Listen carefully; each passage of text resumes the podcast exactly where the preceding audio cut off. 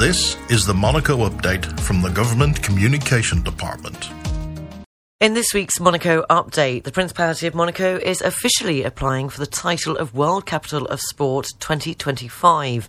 It was the Minister of the Interior that made the announcement during a press conference held at the Hotel Hermitage. The announcement came following a visit by members of the ACES Association, which represents the European Capitals and Cities of Sport Federation, recognised by the European Commission and is an official UNESCO partner.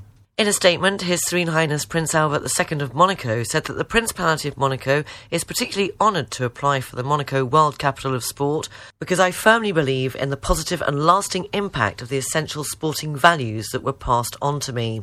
Through talent, the Principality has been able to assert its international sporting influence. A city state can be a world benchmark for ethical, sustainable, inclusive, and dedicated sports activities. Over the course of four days, the nine members of ACES were able to gain an insight into Monegasque sports policy through visits to the Principality's main facilities as well as organisations. Also, in this week's Monaco update, Let's Have Heart, Let's Run Together. Placed under the high patronage of His Serene Highness, the Sovereign Prince Albert II of Monaco, the no finish line race is open to all, licensed or not, runners and walkers. You're free to participate for one hour or run a marathon a day.